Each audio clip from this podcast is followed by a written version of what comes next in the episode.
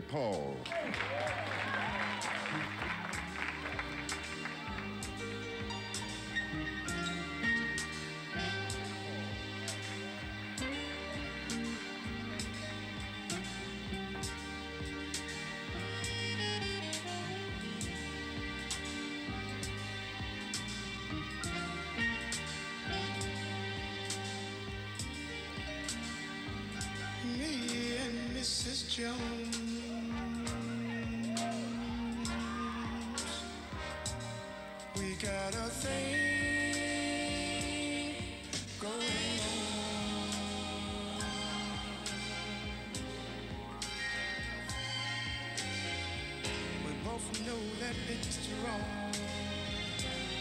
It's much too strong to let it go now.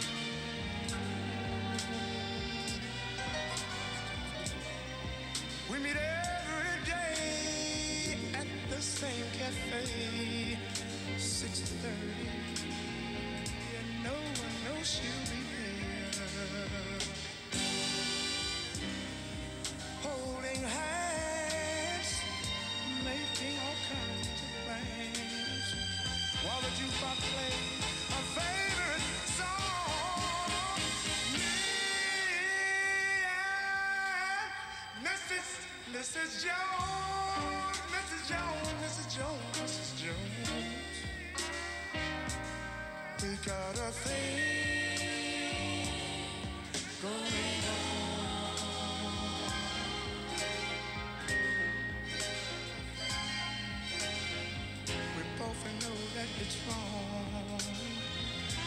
it's much too strong to let it go now.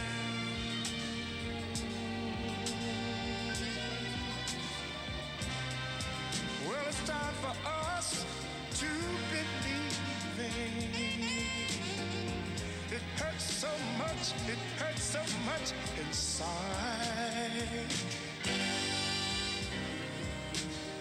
Now she'll go her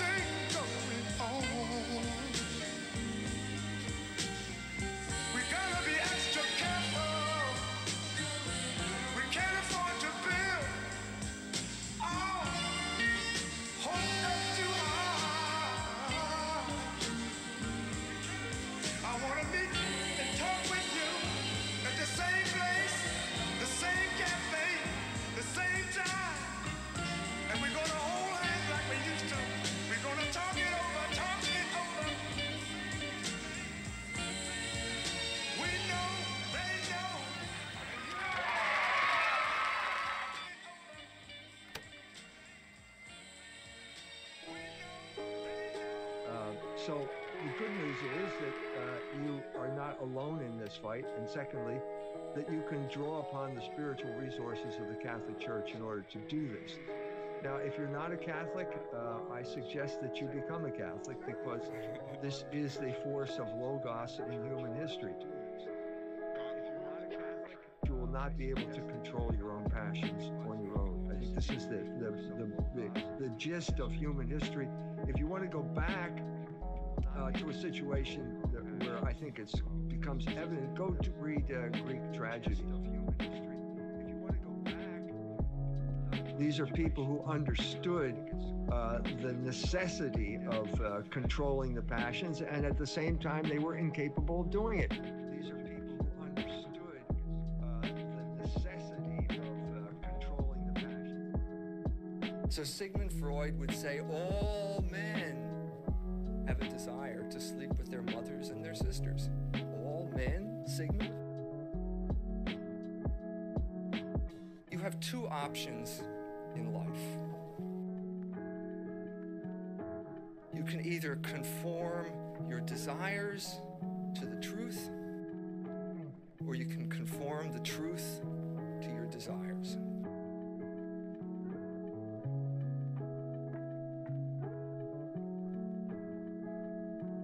As a Christian, I have to accept the scriptures as normative.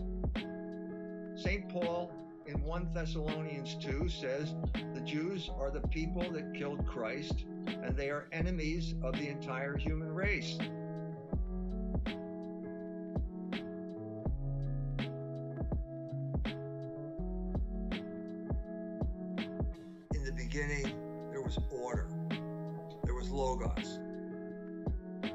Like a new Genesis, and this, this new Genesis is situated within the purview of Greek philosophy.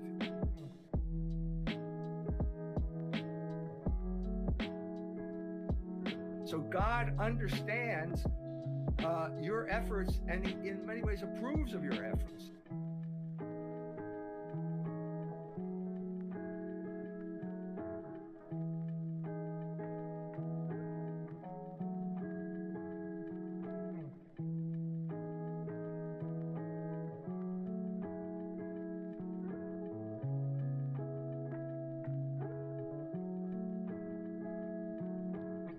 Let let me give. There's an example that I thought of when I was talking about Western culture. Uh, portrait painting did not flourish among the Aztecs. Portrait painting did not flourish among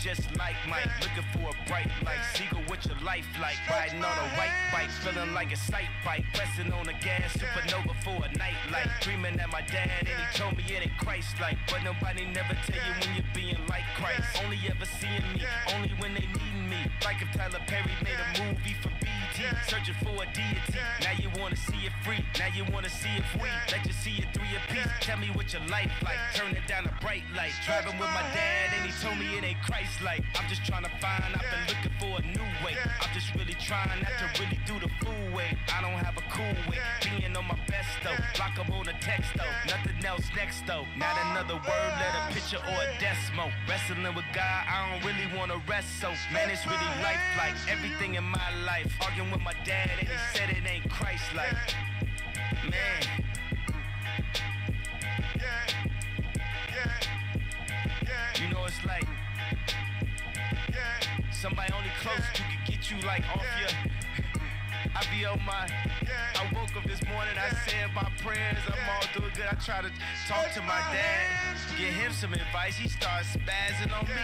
I start spazzing back. He said, they ain't Christ like. I said, ah!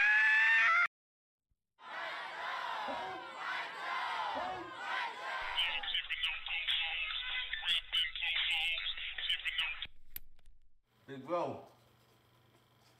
Get up, do some soldier, man. What's going on? You won't believe who I seen last night, man. Tisha. Yeah, the one did you last year. Word? Man, she was bugging for your number, kid. You lying.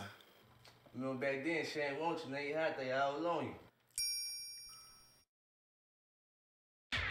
Back then they didn't want me, now I'm hot, they all on me. Back then they didn't want me, now I'm hot, they all on me. Back then they didn't want me, now I'm hot, they all on me. Back then they didn't want me, now I'm hot, they all on me. Back then they didn't want me, now I'm hot, they all on me. Back then they didn't want me, now I'm hot, they all on me. Back then they didn't want me, now I'm hot, they all on me. Back then they didn't want me, now I'm hot, they all on me. Before I came up in the game, nobody showed me love. They see me in the club and used to treat me like a scrub. They wouldn't holler cause my dollars wasn't swollen up. I bet they changed their mind when them 84s come rolling up. They see that I'm a star, now they wanna sit in my car, now they wanna count my G's. Roll with me and candy car now. They used to love to diss me, now they rush to hug and kiss me now. They telling all their friends when I leave how they miss me now. 281 330 8004. Mike Jones up on the low, cause Mike Jones about to blow. Before the ice was in my grill, before I got my major deal, these girls didn't give a damn if I was here. Shit, I said before the ice was in my grill, before I got my major deal, these girls didn't give a damn if I was here. Shit, I said before the ice was in my grill, before I got my major deal, these girls didn't give a damn if I was here.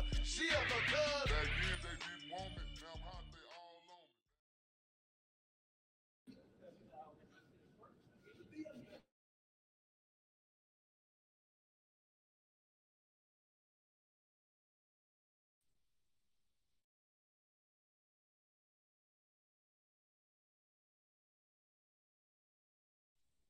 Ave Christus Rex.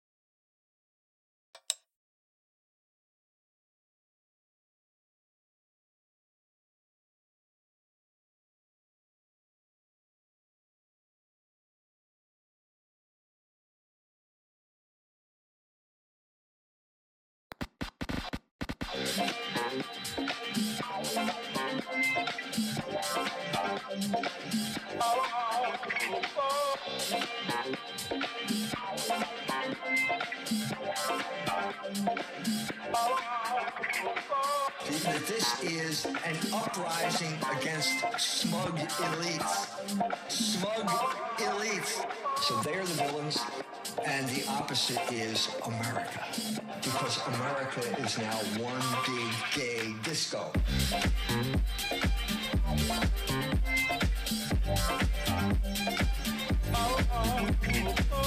Yes, yes, I am. That's not that's not evil. Being hostile to all mankind and subversive is not evil. One big gay disco. Well, I have to say that because St. Paul said the Jews are enemies of the entire human race. They are. What do you think of Jordan Peterson? Uh, did you see the video about where he said I can't do it? One big gay disco. Adam, I'm trying to do you a favor. You're fighting for the gay disco. Don't make your ignorance normative for the rest of Die us. for the gay disco. Don't don't use those kinds of slurs You're on fighting for the gay disco. What? Are there no slurs here? Die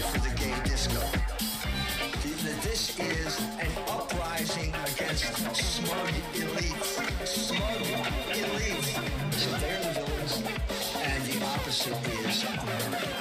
Because America is now one big gay disco. Definitely our most requested guest, uh, Dr. E. Michael Jones, a man who needs no introduction. I mean, it is. That, that's what they. That's what they pay the Rockefeller Foundation to do. Uh, you're not supposed to know what I just told you. One big gay disco. They didn't know about this. They didn't know what we know now. I mean, is there any argument you can use to wake them up? Yeah, I think uh, God had a plan for your life. Well, you'd be jerking off to every curvy piece of driftwood you saw at the beach. Fight the people who don't like disco. Maybe you would. And you're consistently refusing to talk about pornography. Uh, Pete Buttigieg Yeah. seems to be the exhibit A of that process. Yes, yes. Because you think that the anus is a sex organ, don't you, Pete? One big gay disco. Uh, Richard Spencer hands out spears and he says, charge the machine gun nest. Dr. Jones. Sorry. Not all of the heads of the Federal Reserve were Jews, but after a certain period of time, uh, that seemed to be the case.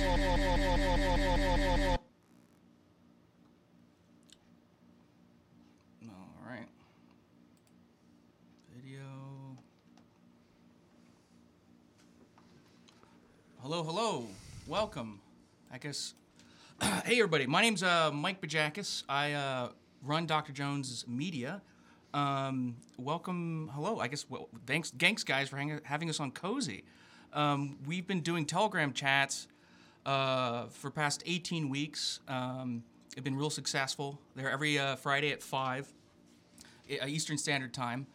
Um, and uh, it's kind of a, it's a call-in show. So if you guys want to talk to Dr. Jones after his little speech, there's uh, uh, links in the chat you can click. You can join our chel- uh, Telegram chat, and uh, we'll we'll uh, we'll take your questions. Um, anyways, uh, I guess I guess that's that's all I got. Just quick announcement, new platform. There's the chat. And Doc, Dr. Jones, uh, what do you have for us today? Well, first of all, we're excited to be on Cozy.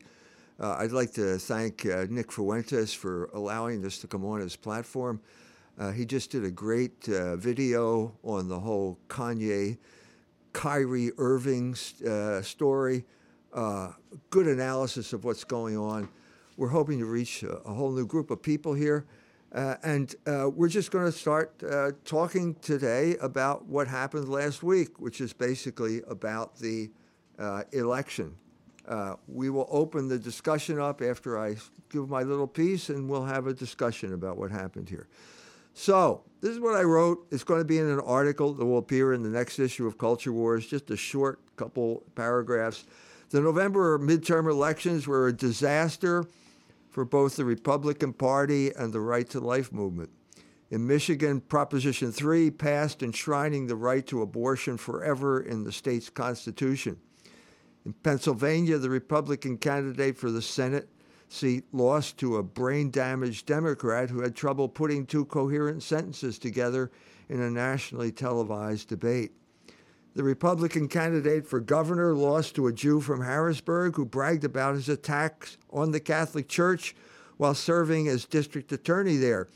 And this in a state where the Catholics always provide the swing vote and the Jews are such an insignificant minority that they couldn't get one of their co religionists elected dog catcher in Scranton. How did this happen? It happened because abortion is not only a fundamental Jewish value, which 140 Jewish organizations announced in the wake of the overturning of Roe versus Wade, it's also the Jewish sacrament of initiation into the real Jewish religion, which is the worship of Moloch, the god who demands child sacrifice of its devotees. How did this happen? I'm from Pennsylvania. I grew up in Philadelphia.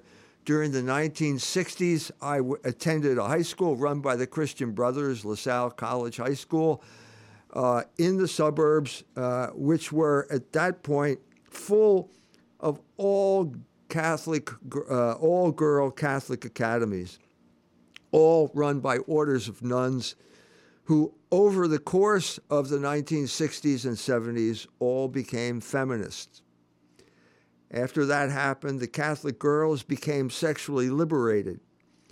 After that happened, the Catholic girls became pregnant. After that happened, many of those Catholic girls procured abortions. At this point, all of the Catholic women who refused to repent for their abortions became Jews. We know that because they started acting like Jews, and we know that they started acting like Jews because they va- began to vote like Jews on the issue of abortion. That, in a nutshell, explains how Josh Shapiro could get elected governor in a state that has many more Catholics than it has Jews.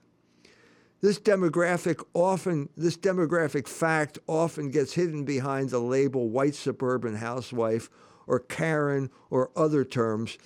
But the crucial demographic fact is that Catholic women vote like Jews after they abort their children and refuse to repent. The Democratic Party provides a political anodyne to the guilt these women feel, and these women expressed their gratitude by electing Jews like Shapiro to office. Unless the right to life movement wakes up to the hidden ethnic, moral, and religious grammar behind abortion politics, they will continue to lose anything they could have gained after Roe got overturned. Don't expect the other Shapiro to lead this crusade because ethnic blood runs thicker than pro life water. Ben Shapiro's mission was to distract the Goyim in South Bend from the fact that abortion is a fundamental Jewish value.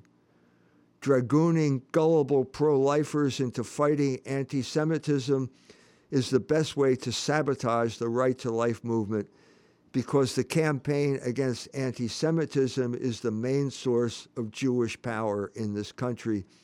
and the main effect of Jewish power is the Jewish sacrament of abortion, which turns unrepentant Catholic women into ferocious worshippers of Moloch. That's the domestic situation.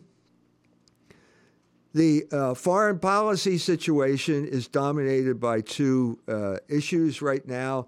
The one is the war in the Ukraine. The Republicans provided no alternative whatsoever to the Democrat support, the Democrat funded war in the Ukraine. No support, what's, no difference whatsoever between the two parties. There was not a hint of the idea of America First, which got Trump uh, elected in 2020. Uh, a cornerstone of America First is opposition to foreign wars. The, the other uh, situation that is dominating our foreign policy at this moment is the situation in Iran.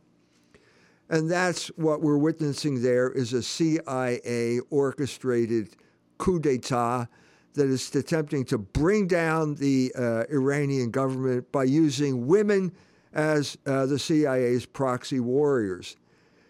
This is very, it's exactly analogous to the situation in America. Women whose reproductive powers have been suppressed by abortion and contraception are now being mobilized by uh, as revolutionaries by the CIA in Iran and the Democratic Party in America. And until the Republican Party and the Right to Life movement wake up to that fact, they are going to continue to lose elections. That's my spiel. Let's hear what you have to say. All right, everyone. Um, for those who don't know, people who are new on Cozy, uh, like I said before, it's call in chat. So I, I posted the uh, chat link in the description, and uh, you guys can jump in, make sure it's subscribed. EMJ Live Chat, uh, also known as Logos Discourse. That's what it was called. We changed the name. We kind of rebranded a bit so it'd be easier for people to find. Um, for those who don't know, uh, we're open for questions right now. Uh, first thing we'll do is uh, call on anyone who's raising their hand, and then near the end, we're going to read off questions from the chat, and uh, try to keep it to one question. Uh, be respectful of time, and uh, roughly stay on subject. Also, if I click you, unmute you, you got to unmute yourself. All right, here we go to the Telegram chat. Um, at two. Go ahead, Dr. Jones. Ask Dr. Jones your question. Hello, can you hear me? Yes, I can. Hey, Dr. Jones. Uh, thank you for taking my question. Um, this is not super related to the talk itself, but I was curious, um, you know, because it's No Nut November and everything, and um, a lot of men around the world are retaining their seed during this month and abstaining from pornography and masturbation. Um, one thing I've noticed from my own personal experience and also talking with others is that when men retain their seed, it seems like um, they become more masculine, more aggressive. Um, it seems like they just have more energy, more life force in them. I was curious how much of this is a reason for why um, the Jews want us to watch pornography and uh, ejaculate without any sort of constraint whatsoever. Yeah, you're, you're that's exactly right. That's exactly the point here. Uh, it's first of all, it's uh, we're talking about a spiritual issue. It's uh, lust. We're talking about lust. We're talking about acting on these temptations to lust, and the um, main uh, consequence of lust uh, is uh, the mind gets darkened. Now, I've had I've had a, a personal experience of this recently. Uh, I don't know whether the situation has changed, but uh, I would people would send me links on Twitter, and I'd go and follow links, and suddenly, hey, I'm watching pornography. I didn't know uh, this was going on here. Uh, I didn't look for this. It just comes. I it, they, I got commandeered. It's all throughout some of these links. So what I found. Uh, substantiated what Aquinas just said. So I'm trying to figure something out by going through these links and watching one comment or one video, and suddenly my mind is just blasted by this pornography. I am completely distracted. I am completely thrown off the trail, and I lost my train of thought. That's exactly what happens here. That is exactly uh, the purpose of pornography. And I'm saying, it, it, I'm saying it happened to me. I didn't get involved in any sexual activity as a result of this. I didn't p- dwell on any of these things. I just, it just hit me. It blindsided me, and it destroyed my train of thought. That's the first thing that happens to you. That's the main reason why we, why the the uh, the Jews promote pornography. It, it destroys your ability to reason. The second thing it does is it divides the will. You get so confused that you can't make up your mind one way or the other. You lost your train of thought and all that other types of stuff. Now, this is all I'm saying without even talking about the issue of masturbation. That's purely just pornography, just the effect that pornography has. And when it leads to masturbation, you've you increase the pernicious effect a uh, hundredfold. So that's why it's important uh, to so so um, um, I go uh, so I'm getting one of the things I'm getting is this uh, the uh, tweets about no nut uh, November and they're talking about how hard it is to do this precisely by going on Twitter. Some someone has to deal with it. I don't know whether Elon Musk is planning to deal with this or not. I I know already that he's already capitulated to the ADL uh, and said he's going to enforce their ideas of hate speech. If he uh, shortly after that, he announced that Twitter was uh, running the danger of going bankrupt. Uh, there's a causal connection, Elon. Didn't you understand what's going on? You, don't you have a clue? Who are the people that are promoting pornography? It's the Jews. It's a Jewish operation from start to finish. That's what it was at the beginning, certainly at the crucial era when it got mainstreamed uh, beginning with the uh, introduction with the uh, pawnbroker in 65 all the way up to Deep Throat and all of the obscenity trials that went to the Supreme Court during that time. It was the Jews who promoted this. It was the Jews who uh, took over Palestinian TV stations and broadcast pornography to the Palestinians. These are the people, these are the main players in this thing. They are still the main players. And the flip side of pornography is hate speech. So when you have Jewish control of your culture, you will have people, uh, uh, uh, platforms like uh, like Twitter, banning legitimate discussion because the Jews don't like legitimate discussion, and promoting pornography as a way of disrupting any type of thought and any type of coherent analysis of what's going on. All right, thank you for that first question. Uh, next, Mighty Thor. Go ahead and unmute. Okay, Doc, can you hear me? Yes, I can. Okay, great. My name is Alex. I'm a 52 year old San Francisco native and a lifelong Roman Catholic. 12 years of the best Roman Catholic schools here in San Francisco. Imagine my dismay to see women becoming promiscuous, you know, in, in our late teens and early 20s. I was kind of a self righteous Catholic virgin until I was 26, very proud of that. Eventually, I gave in. Okay, so couple of comments here. No such thing as hate speech. Come after me for that, and I will sue you for all you're worth. I don't think it'll ever change in America.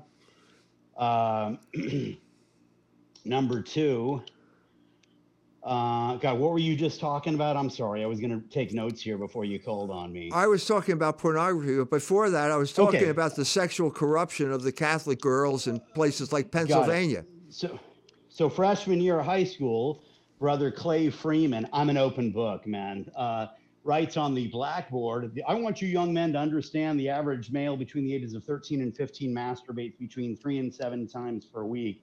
It's probably more like three and 30 times per week. Studies have shown if you don't, you know, stimulate the prostate in men, the cervix in women, that can lead to prostate cancer. Use it or lose it. Okay, forget I said that. In my opinion, as a 52 year old man who is on testosterone replacement therapy, and I hope these younger guys listen to what I'm about to say. Um, there is really no such thing as aging. If you lift weights intensely, let's say you masturbate once a week Hey, Th- just Thor, to get the th- you got a question real Yeah? quick? We got we got to respect the the rules. You got a r- quick question? Uh, I was just going to say, uh, why can we? This is uh, my opinion. Why can we not in this country have a militant, fascistic, masculine Roman Catholic patriarchy? That's what I want. I'm disgusted by feminism and this reform Jewish gay matriarchy we are living under. That's my question. Why can we not have that? Why can men not say, hey, we're in charge? Women, you're innately submissive, five, four on average, 50 pounds lighter. You are weak, respect manhood. We created everything in Western civilization, and you owe us this. That's my, uh, and I'm going to watch your show regularly, Doc, and I'll Thank you. comment as often Thank you. as I can. Thanks, guys. I, Bye-bye. I, I talked about precisely this period in Philadelphia, except for me. Uh, the the uh, it was the late the late '60s when I noticed uh, the the, be, the change in the behavior of the girls that went to these Catholic schools, and then of course I ended up at St. Mary's, which was run by another religious order, and, and that was at the end of the '70s, and by that time feminism had uh, taken over. So if you're asking me why the church can't uh, be effective, uh, it's because of the Jewish control of the church right now. Uh, the uh, let, let me give you a graphic example. Okay, if anyone uh, at any parish basically comes uh, to the pastor and says, you know, Father, I think we should invite E. Michael Jones to give a speech here. Maybe on beauty. He just wrote a book on beauty. Okay, that's the opening line. What will that pastor do? I will. In, he will invariably do this. Uh, he'll go to the Google. He'll Google my name, and the first thing that will come up will be the ADL's attack on me. Well, maybe that's an exception. So I'll go to the second, and the second will be the SPLC attack on me. Now, what you're saying here is uh, this is a grievous offense against Catholic unity. Because what you're saying here is that the not just Jews, not just any Jews, this this uh, this this what I'm lost words here. This predatory Jewish organization known as the ADL, that that Jews now are having can't stand. There's a, an article I could talk about in that regard. Uh, now has uh, uh, determ- determines whether I am a Catholic in good standing. Now, how can the church have any type of movement? How can the church have any type of independence?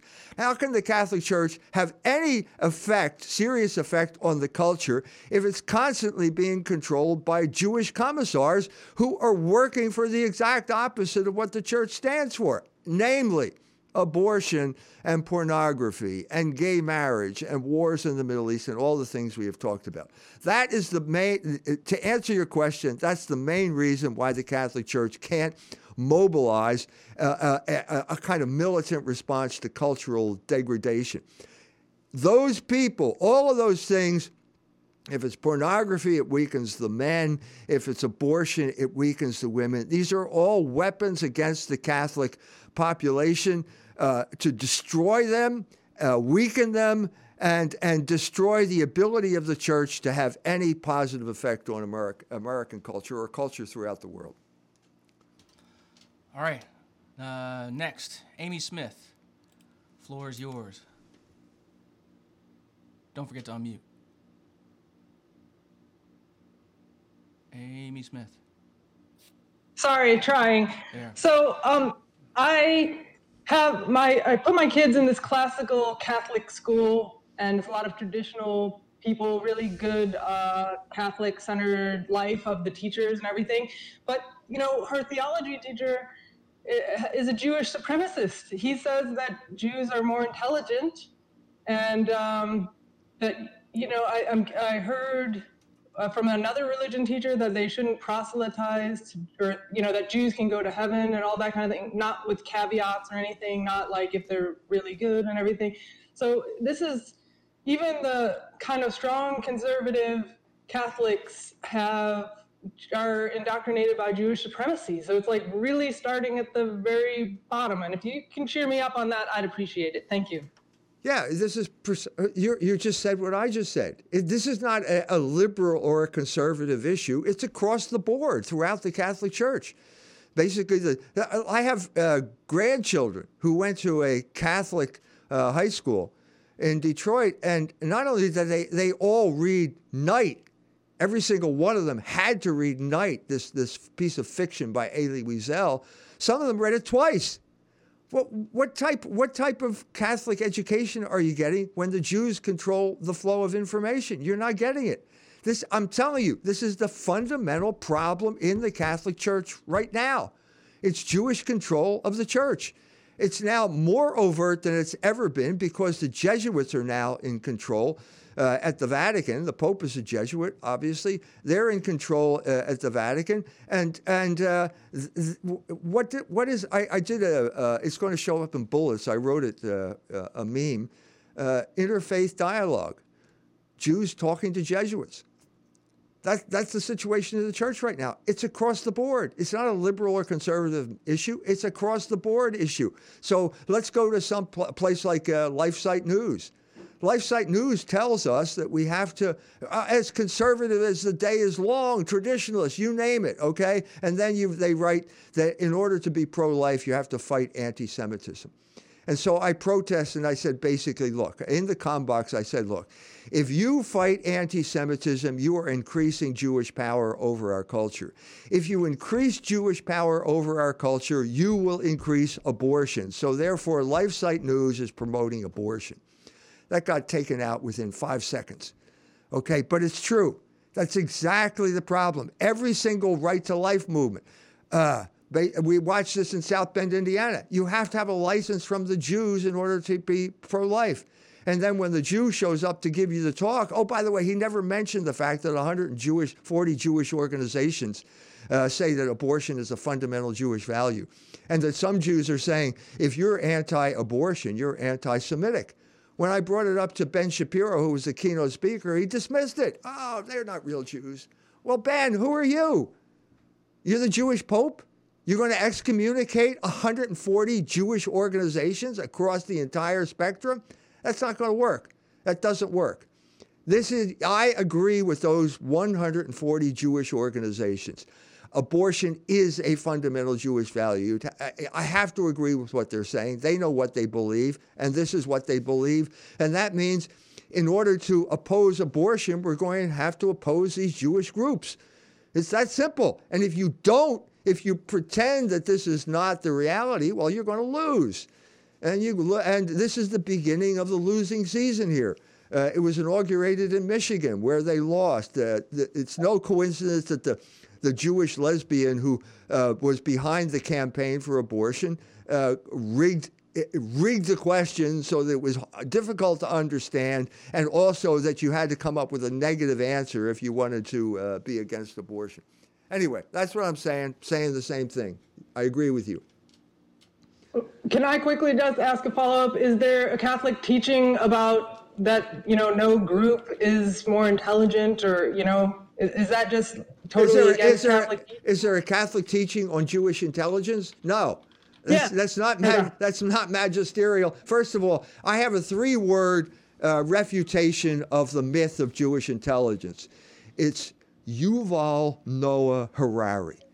Okay, okay. The, the world's the world's smartest Jew. He makes Einstein look like a dunce by comparison, and he's in every bookstore. And read the second chapter uh, of uh, Logos Rising, and you'll uh, you will no longer believe in the myth of Jewish intelligence. Thank you. You're welcome. All right. Uh, next here, let's see. Um, Jakey, floor is yours. Hey, Dr. Jones. Hello. Hello. Uh, great to see you on Cozy. I think you got about 450 viewers. Yes, we're great. We're we're, great. we're we're cooking on we're firing on all cylinders today. Great great new audience. Just a quick question. What is your opinion on DeSantis versus Trump? On the what? DeSantis versus, versus Trump? DeSantis versus Trump. Okay, I'll, I'll give you uh, inside uh, report. A friend gave a brilliant talk at uh, probably the most prestigious university uh, in America. And uh, all of the Catholic donors, big donors, were there for the big organization uh, uh, meeting, and they're all saying that Trump is a spent force, and we're going to support DeSantis. Okay, there are. So uh, I'm just who who cares what I think? These are the big Catholic money men uh, who are politically involved in spending their money to promote ideas, and that's that's what they're saying. Uh, they're saying uh, now there there are issues here, uh, and now I'll get to what I think. Uh, the problem with both Trump and DeSantis uh, is that they are you know, both Zionist when it comes to foreign policy. We know that from Trump. Trump campaigned on America first, uh, got my vote because of that, and then got the vote of South uh, Indiana because of that, and then gets into office, and suddenly, when it comes to foreign policy, the whole story is Israel first. I'm worried about the same thing when it comes to DeSantis. DeSantis is a valiant culture warrior. Took on uh, Disney, took on the woke agenda. Woke uh, uh, Florida's a place where woke comes to die. That's great. But then he also uh, passed laws making it illegal to criticize the state of Israel on Florida university campuses. That's not a good sign. Okay, Florida does not have a foreign policy, but the United States of America does. And if DeSantis is now true to what I just said, we're going to have Trump 2.0. Uh, the other part of this issue is that I haven't heard DeSantis say one thing about America first. I haven't heard him say anything about revitalizing the uh, manufacturing base of America. I haven't heard any of that stuff from. So uh, that, that's my feeling. I think that the, the elites are going to uh, dump Trump and they're going to try and promote DeSantis, and then they're going to try and get him under control the same way they got Trump under control. Cool. Thanks a lot. You're Good luck with the channel. Thank you. Okay, um, next, uh, Mihail? Mihail? Mihail. Mihail, all yours. Yes, yes, thank you. I, I'm from Eastern Europe. That's that's why uh, that's why my name is like this. Uh, I I first want to say that I do respect you, E. Michael Jones, Dr. E. Michael Jones, a lot. I've read some of your books. I do respect you a lot. I've uh, well, quick. My question would be: What is your opinion on the Polish stance now in the Ukrainian war? What's your opinion on that? Uh, on the Polish attitude towards Russia, and also, what's your opinion on General Pilsudski intermarium? The- Uh, and there are now some some thoughts on revival. and Okay. All, all that. Right. Well, but but, but um, before I, I just want to to say again that I do respect you a lot, and I am a Byzantine Catholic. Also, maybe if you after this, if you can uh, say some of your thoughts about us Byzantine Catholics, if you if you have something to say. Okay. Also, I followed you from Princi- Principionomics. There was some some Croatian guy uh, and and the Serbian guy that you you talked to. Right. Uh, I would like. I don't know. I I do speak uh, uh, fluent English, even though I am from Eastern Europe. I would like to join some some of those podcasts. Maybe I I would. I'm good also on. On on this international stuff here in Eastern Europe. Okay, you uh, contact me at jones at culturewars.com and we'll see if we can arrange something with uh, Tony and Alexander, Thank you. the Croat and the Serb. So uh, back back to your question. Um, I, I my book uh, Libido Dominandi was translated into Polish. I went to Poland to do a book tour. Uh, the night of the before the night we're heading toward the first venue, uh, the publisher's in the front seat and he's getting phone calls every two minutes saying cancel the book tour. Uh, the uh, loc- uh, Polish paper has a big headline about me being an anti-Semite. There's going to be big demonstrations, blah blah blah. So I went into the church there. This is Warsaw. Went into the cathedral, said a prayer, came out. There's the chancellor. He says, "Don't worry, it's okay." And so we went ahead, and it was very successful. Walked into a hall full of people. Uh, uh, after the ta- uh, talk, I, signed books, the Polish edition. Uh, young couples would come up to me and say, "We're going to get married. We're going to have children." Blah blah blah. It was great because it was the you know the, here we are taking on the sexual revolution in Poland. Okay, uh, went to um, Krakow, having lunch with a European diplomat, Polish diplomat, member of the European Parliament. I said two words: uh, Vladimir Putin. he, his fork was heading toward its mouth and it stopped at that point and he put his fork down. And then I said that those two words again. He got up and walked out without finishing his meal. So I, I understood there there's something going on here. Uh, I was going to I called it Russophobia. There is this ancestral feeling among Poles about Russians. Yes. It's the east-west di- divide and so on and so forth. I know you all had bad experiences during the Soviet occupation of Poland. I'm not trying to make excuses for that. But we have to be Christians, okay? And we have to be I in do agree. contact with Logos and we have to forgive and forget. And there are Poles who simply will not do that. And the Ukraine has That's brought it. these people out of the woodwork. So people that were uh, patting me on the back for putting an end to gay marriage in Poland, which is what people are saying that I did with the book in combination with the Polish bishop's statement on gender ideology, are suddenly calling me uh, a Nazi uh, because I'm uh, I'm saying uh, NATO is the aggressor here, and Russia has a right to defend itself. And suddenly, this Russophobia comes out the, out of nowhere. Now it's the dominant characteristic in Poland, as far as I can tell. Nobody's talking about the gay disco anymore. When I was there, that was a big topic of conversation. Everybody wanted to talk about it. That rainbow, uh, uh, literally a rainbow over the main street in, in Warsaw had been burned to the ground by Polish patriots who understood that uh, this gender, uh, homosexuality, was being used to undermine the Polish people. That has all disappeared and it's all gone submerged in this huge flood Sadly. of Russophobia, and the Poles have this fatal attraction. I don't know what is it with the Poles. They listen to the English, and the English kept telling the Poles during uh, during the 1930s, "We'll hold your coat." And you can go beat up the Russians and the Germans simultaneously, but we'll hold your coat. Don't worry, we got your back. Well, that didn't work out well, did it? Uh, who's going to die for Danzig?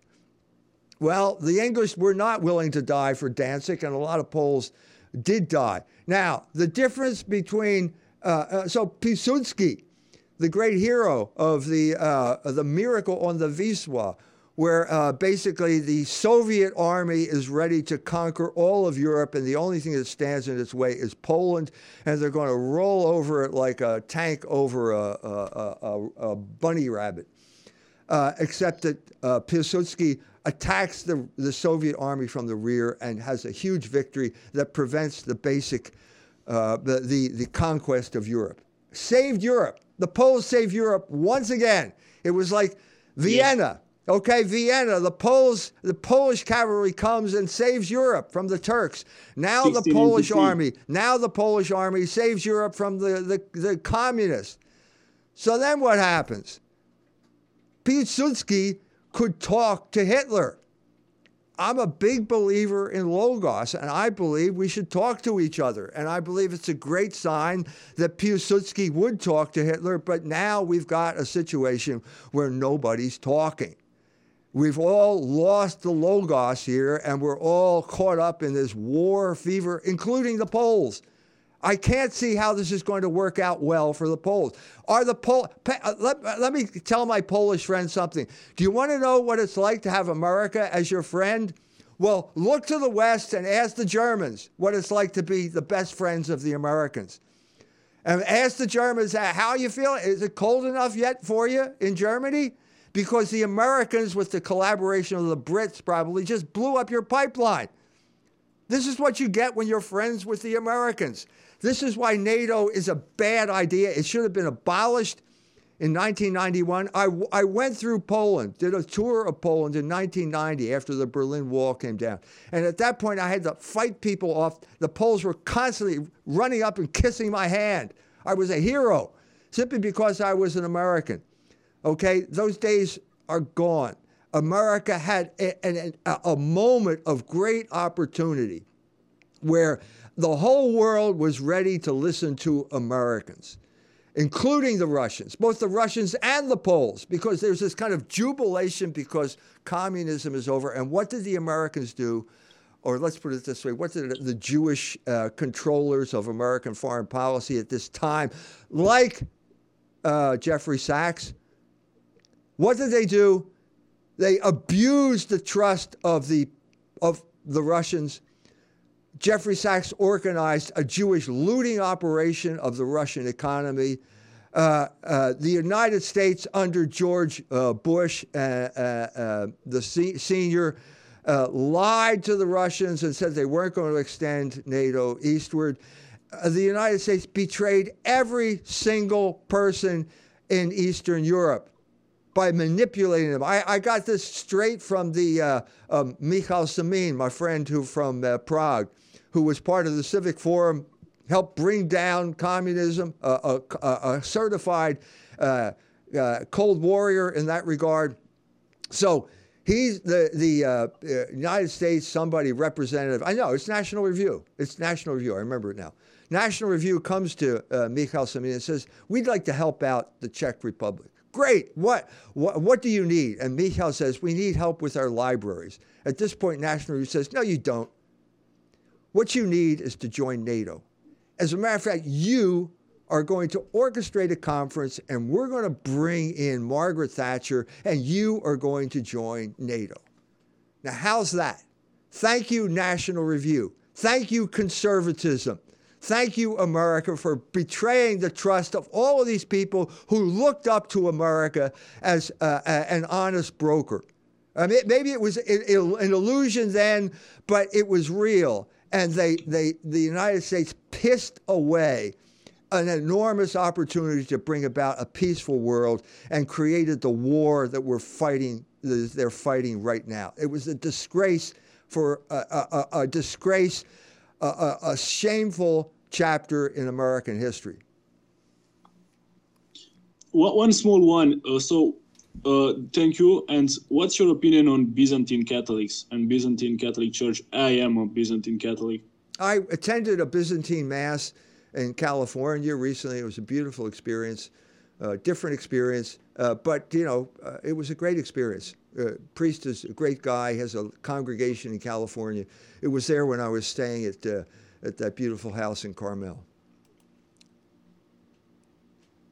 Thank you a lot, and may we talk Ave Christus Rex. Thank you. Sweet. All right. Dziękuję bardzo. There you are. We're gonna keep it going. We'll do a couple more uh, questions via audio, and then we'll jump to questions in the chat. I guess you guys on Cozy can ask your questions as well as our Telegram. All right, who is next? The modern monarchist. Floor is yours. Hello, Dr. Jones. I just have a pretty straight up, simple question for you. How do you think, in, in your opinion, the war in the Ukraine will play out? when it's all said and done? Uh, Russia is going to win the war. There, there's no way that Russia will not uh, will not defeat the. Well, first, let me put it this way: Russia has already defeated the Ukrainian army. They're dead. They, the Ukrainians lost enormous number, amount, uh, numbers of people simply because of their stupid strategy of just uh, d- uh, throwing people into the meat, throwing soldiers into the meat grinder. This shows you the, the, the attitude. You got a Jew in charge of the country who's willing to spend the uh, fight to the last drop of Ukrainian blood. I don't know why the Ukrainians can't figure this out. Some people say he's a prisoner of the Nazis and the Azov Brigade, but that's the strategy. So they lost. There are no Ukrainians there anymore. So the crucial issue right now is you've got 300,000 Russians ready to move in as soon as the ground freezes. And you've got Jake Sullivan going over there now and saying, uh, warning them that there are red lines. If you cross this, we will send 90,000 troops in, 60,000 Americans, and 30,000 Poles. Now, I, I, that's wrong. There, I think it's 20,000 Poles and 10,000 Romanians. But anyway, so what, what does that remind me of? Hey, it reminds me of Vietnam. That's exactly what happened in Vietnam with Lyndon Johnson. We start off with advisors, and then you throw all of these troops in, and it's not it's not going to work. It's not going to work. There, the, the, the, this is it's a disaster. My, I, I, the outcome is that Russia is going to win this war. There's no way they can't win this war. The question is, are they going to win it by firing nuclear missiles and to take out every single NATO base in Western Europe. That's the question. The, Jake Sullivan started this conversation off by saying we want to contain the war in uh, uh, to Ukraine. Well, then why are you allowing Poles and American soldiers to enter the war if you want to contain it with the Ukraine? If you contain it to simply Russians fighting Ukrainians, that war is over because the Ukrainian the Ukrainian army is dead. It's over. So th- this guy is talking. Either he's stupid or he's or he's uh, a knave uh, because he's saying two contradictory things. If you want to contain the war, don't send American soldiers in there to die because that's what's going to happen. Don't send the Poles in and put the Poles on the altar of empire once again, where they can die as they did in the, the Second World War. That's, that's what I see is happening. Well, thank you, Dr. Jones, and I hope and pray for the same result. Yes, we well, need to- welcome to Cozy. Thank you. And God bless you. Thank you. We need to pray for peace. You're right.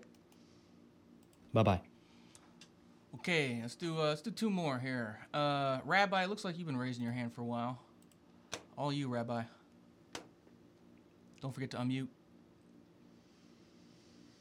Hey. Hello? Hello. Hey, sorry, can you hear me? I can hear you. All right, sorry about that.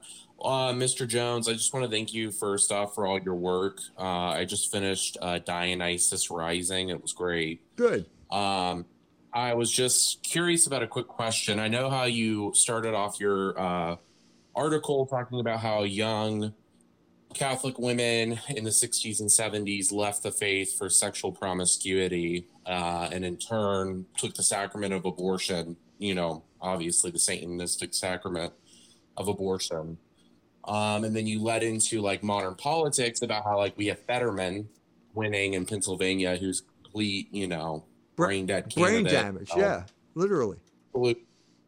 So I guess my question is, as a young Catholic convert, um, how do we as Catholics retake our culture and our society when we can clearly see, like statistically, you know, I'm Gen Z, we're like 39% LGBT, and we look at people around me and my siblings voting for people like this. How do we effectively take back our culture? Thank you.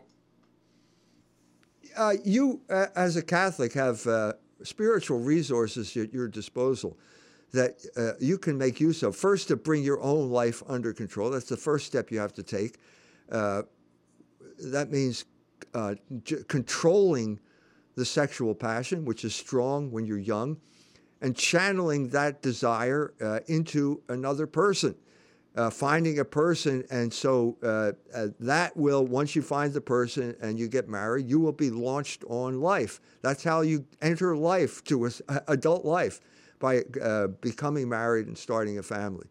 At that point, you will have the concerns of all young fathers. You'll be dealing with, you know, I got to raise these children, I got to earn a living, I got to do this, I got to do that. But during this period of time, you'll be uh, joining with other people in the same situation. It's going to happen. You know, your wife will take the kids out and they'll meet another woman and she's got kids and hey, we have a lot in common. Let's get together. And this this is what happens when you're at this point. And at this point, you have to engage in honest dialogue with these people. You have to be uh, forthright about what you know and what you believe. You don't want to keep your light under a bushel. That's the gospel, what the gospel says. Now, some people keep their light under the bushel because they don't have any light, uh, because they're totally stupid and brainwashed, and their minds are, are uh, dull, uh, darkened by passion. But uh, chances are you'll be meeting other people like you, and at this point, you don't want to uh, basically internalize the commands of your oppressors in the interest of uh, some type of career. You want honest discourse with honest people. If you put those things together, you're on your way. Uh, and then it, it will trickle up, uh, it will spread around, and your example will inspire other people. And suddenly you'll have a group of people. Now it's not just going to be your family, it'll be a group of people that you have a meeting of the minds with. And eventually that will start to have political effects. That's the way it works. All right, um, let's do do one more real quick, and then we'll jump to questions from the chat. Lloyd, we always like hearing from Lloyd. All yours. Uh, hi everyone. Um, can you hear me okay? I can hear you, Lloyd. Oh, good, good. Um, I- I've got a question about um, do you think there'll be a black community reaction to what's happening with Kanye West and that other guy that slips my mind? And um, before you answer that question, I just want to say very quickly I just came from uh, helping a lot of people clean a church, and I started to talk about this, and I said, Unity is everything, and I got a 100% positive reaction. So, unity is everything. Anyway, please answer the question about Kanye West. Yes, you're right. Unity. Jesus Christ never said anything about the Latin Mass, but he had a lot to say about unity. Okay, let's. Uh, so, con- yes, you're right. The reaction is starting. Uh, as you've got people, uh, blacks, uh, all, all over the internet uh, supporting Kanye. Uh, you got blacks burning Adidas shoes. Uh, it was there. It was there, and it was so uh, obvious that I don't understand why the ADL would ever do something this stupid. Uh, and what I mean by not so much uh, Kanye as the Kyrie story, where they basically he tweeted something. A basketball player tweeting a recommendation for a movie that is on Amazon, and suddenly it's it's uh, Mr. Greenblatt saying it's the next Hitler. They've got ovens. They're going to put us in concentration camps. He goes completely ballistic over something insignificant. Uh, and what he did in the process was simply wreck the most powerful revolutionary movement America ever saw, which was the Black Jewish Alliance.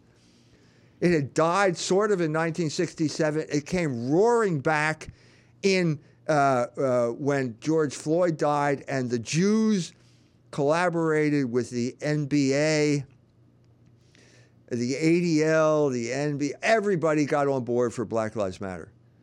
And it was the shining hour of uh, Black Jewish Alliance. Came back like a vengeance. They raised like $40 billion in contributions. And then uh, yeah, oh, oh, it turns out that the ladies who were running it all bought expensive houses and are starting. Well, they blew up the last remnant of black Jewish collaboration by doing this. I can't imagine why, how, even Jonathan Greenblatt, how can he be that stupid? Uh, there, Lyle Leibovitz in the tablet wrote just an article saying the ADL has to go. It's bad for Jews. It's that bad now. This was such a blunder. So I'll give you my personal un- feeling about this thing. Kyrie had to be brought into play because what Kanye said was so bad and so devastating that they had to uh, remove it from the headlines. And what I'm talking about is Kanye talking about his Jewish personal trainer in Hollywood, Harley Pasternak, the man who was the personal trainer for all, the A list in Hollywood, not just Kanye. It turns out that he is threatening Kanye to have him shot up with drugs, institutionalize it, and prevent him from uh, seeing his children ever again. Well, this is really dangerous stuff. I mean, this is really powerful stuff compared to the Irving stuff. Uh, and I think that's why Irving, uh, uh, Kyrie was brought into the play to distract everyone because there's more to this than meets the eye. We're going back uh, to uh, early Hollywood, not early Hollywood, middle Hollywood, the 1950s, back to Marilyn Monroe. What was the Jewish personal trainer called in the 1950s? He was called a psychiatrist. And this uh, Mr. Greenson was uh, Marilyn Monroe's psychiatrist, and he shot her up with drugs. Uh, he was the one that gave her the pills, and he may have killed her. There's, you can find that on the internet. There's uh, plausible claims that he basically killed her. Well, we, suddenly we got this whole specter of literal. I mean, you know, I've been talking about Jewish control. Now it turns out it's much worse than even I suspected. I'm not a Hollywood A-lister. I know that comes as a surprise to a lot of you, but I'm not. And I'm not a billionaire. But it turns out that all of these black billionaires had somebody like Harley Pasternak ready to shoot them up with drugs uh, if they crossed them. And not, we're not talking about just normal drugs here. Harley Pasternak is on a video talking about how he's working with the Canadian Psychological Warfare Operation. And he says specifically on that, I have access to drugs that most people, that are more powerful than most people uh, can get on the market because I have a military clearance. Well, hey, this is big. I mean, this is really big, and I think that was the whole purpose of the Kyrie thing is to, to shut down any talk about that. Because now we're talking about they shifted the narrative to this black Hebrew Israelite thing, and basically that took us off off the track. So I think that's what's happening. Yeah, they blew up. It, it, it's like blowing up the pipeline.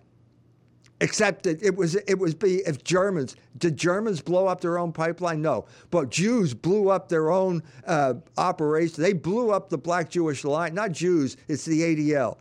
Jonathan Greenblatt is responsible for blowing up the Jewish pipeline, uh, and uh, the Jews are upset. And I don't know how he can stay in office, but that's it's coming out that the ADL is an enemy not only of uh, people like me, it's the enemy of the average Jew whose interest now, because of this, because of what G- Greenblatt did to Kyrie, uh, the average Jew walking around in Brooklyn is going to be more likely to be attacked.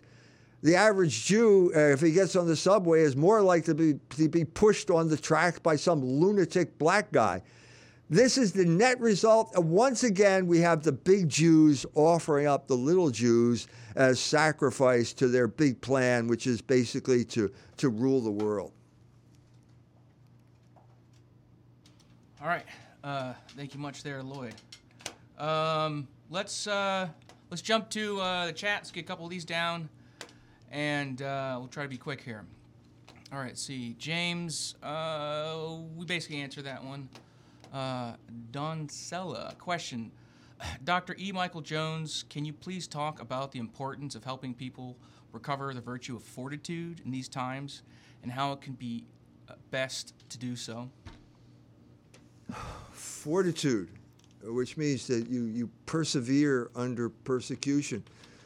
Uh, you practice, you do it by, by doing it. Uh, the source of, so it's a virtue. How, how do you get the power to, to practice virtue? How do you get the power to be virtuous? You make use of the sacraments because they are the source of grace. Uh, and we can't, uh, we can't we can't do without this. I'm talking we Catholics. If you're not a Catholic, you should join the Catholic Church because you will gain, no matter who's Pope, no matter how many Jesuits are running the Vatican, uh, the sacraments are still the source of grace in this world that Jesus Christ Himself created. And they're still valid and they're still there to help you. So that's the way you, uh, and, and they will, every time you act, practice out of uh, uh, the ver- act, you act with fortitude, you're strengthening yourself, and you will be more likely to act that way again. All right. Uh, let's see. Let's get some from Cozy here. Um, from 45 pound plate respecter. Why are liberal Jews predominantly anti Israel? There were two uh, ideologies in the Pale of the Settlement. They were competing ideologies. They are were Jewish nationalism, which is called Zionism, and there's Jewish internationalism, which was called communism. So they're antithetical.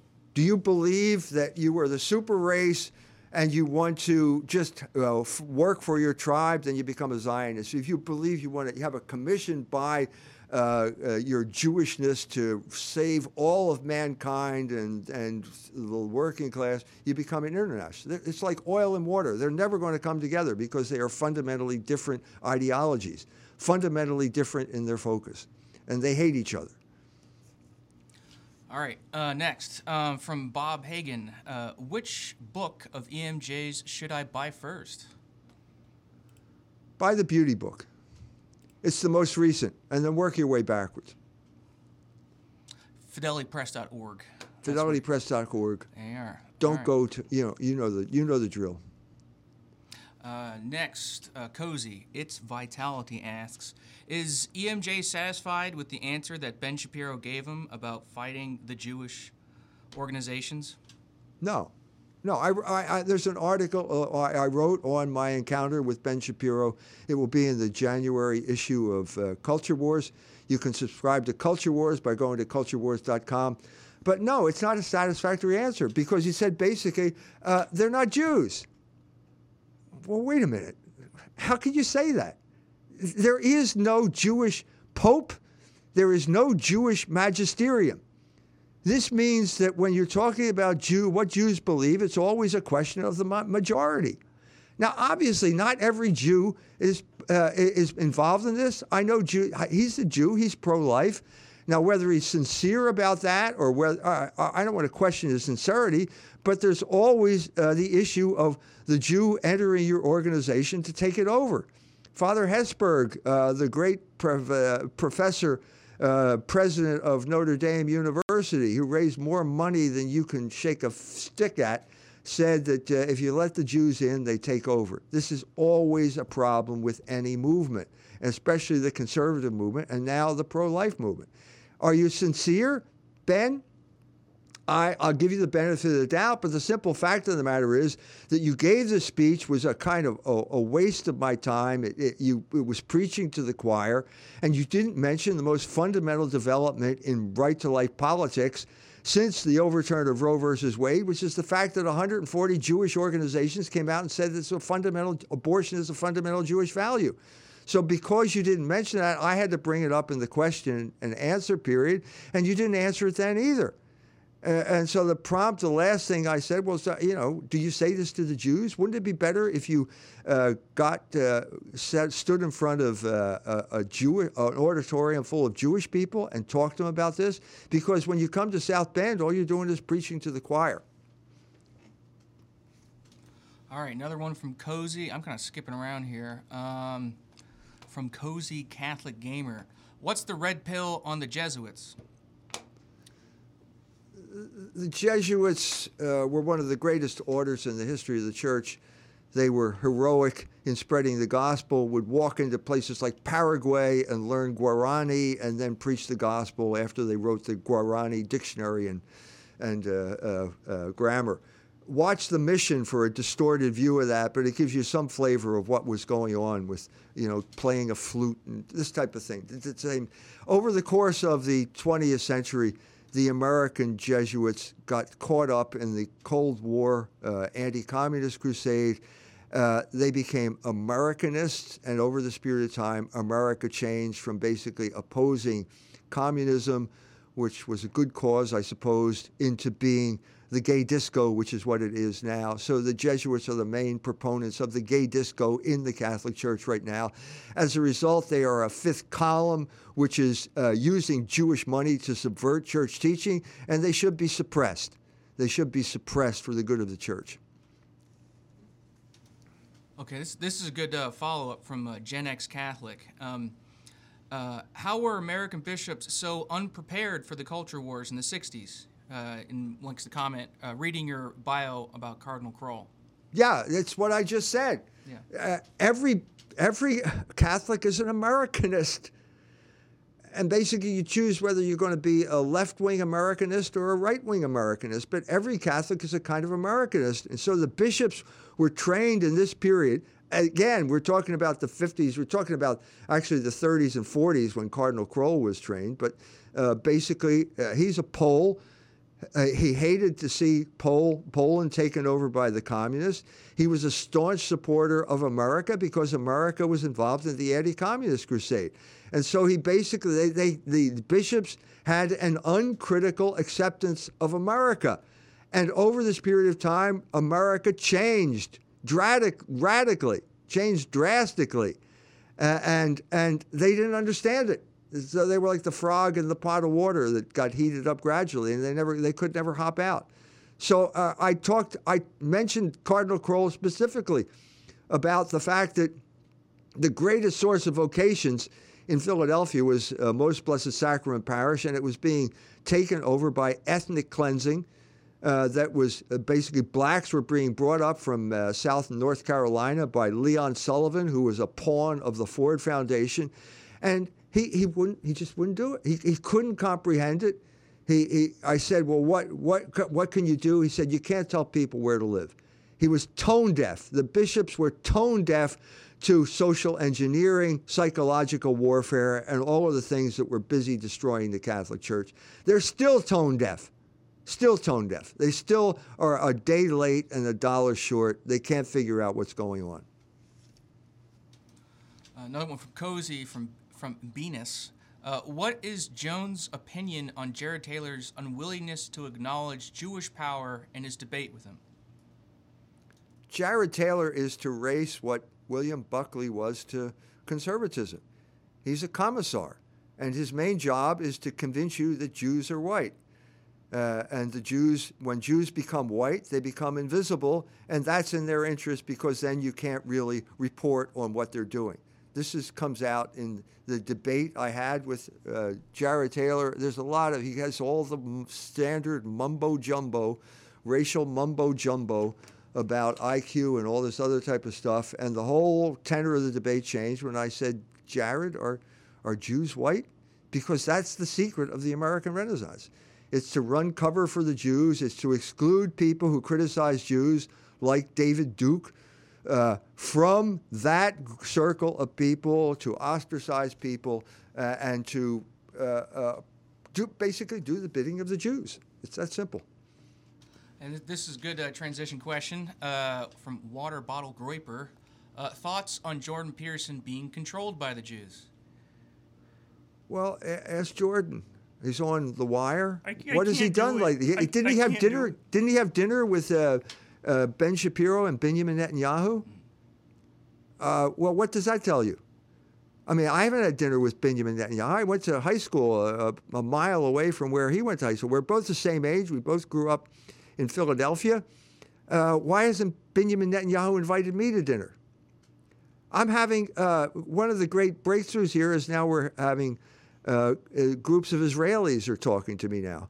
Uh, we're going to have a discu- I'm going to have a discussion with uh, Israelis uh, about the Jewish revolutionary spirit. This is a significant breakthrough. This shows the power of Logos. Logos is rising. I'm talking to people all over the world that I'm not supposed to be able to talk to. I got an email today of a, a Jew who told me he became a Catholic because he read the Jewish revolutionary spirit. This is Logos rising. This shows you the power of Logos in this world. And I guess, if you want my honest opinion, this is why Benjamin Netanyahu and Ben Shapiro are not inviting me to dinner. Okay. Um, Dr. Jones, it's 6.09 past the hour. Do you want to keep going here? One, or- one. Let's have two more questions. Two more. All right. Let's see. Let me search here. Got any questions, guys? We're, we're just uh, in the chat for Cozy.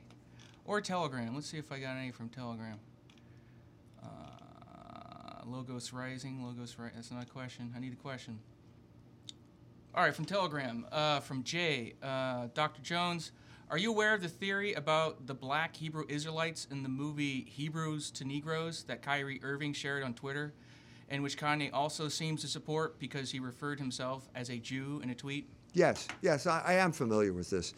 So uh, what, what you what you have here is uh, a, a group of people who are basically isolated. They have an isolated. I'm talking about the black community. It's kind of isolated intellectually. Uh, you have uh, uh, some blacks are Catholics, okay, but the majority in this country have, uh, you know, storefront churches. Uh, they are not uh, involved in the mainstream of Christianity. They have these little sects, these little churches, and as a result, they approach the world from a, a, a approach Christianity in the world from a kind of distorted perspective. So I, I it, it's similar to uh, I think it's similar to to Islam. Uh, Islam uh, develops in the er, in the middle of the Arabian Peninsula. Uh, no, very few people speak Arabic. Uh, the Christianity has come to the Hejaz, which is the coastline along the Red Sea. Uh, the Bible has been translated into Syriac, and the Arabs are kind of listening to this discussion. I- interesting discussion. They talked about um, uh, they talk about uh, uh, the Eucharist, and this shows up in the Quran as a flying table, because they don't have any category, any of the categories necessary to understand what this is about. It's just totally new. It's total, and Semitic languages are not abstract; they're very concrete. And so, again, you don't have a word for logos. What uh, you know? Translate the first three sentences of St. John's Gospel, and you we lose it because we don't use the word logos. Uh, so the the news group of people they're going to lose it. So I don't know what logos is kind of abstract, but I think it's a book. So you have this kind of transformations that are going on here. Well, you got the same thing with this group of people who grow up in a world of white racism. It's true, there is white racism. And if you had one drop of Negro blood in your vein, uh, you uh, uh, uh, we're not we're not white. And so you got these people growing up and then trying to interpret the gospel. And they come across the discussion in St. John, the Gospel of St. John, where Jesus Christ uh, confronts the Jews. The Jews are racist. Uh, they say we have the seed of Abraham. That makes us special. Well, that, that's kind of appealing. I like that idea.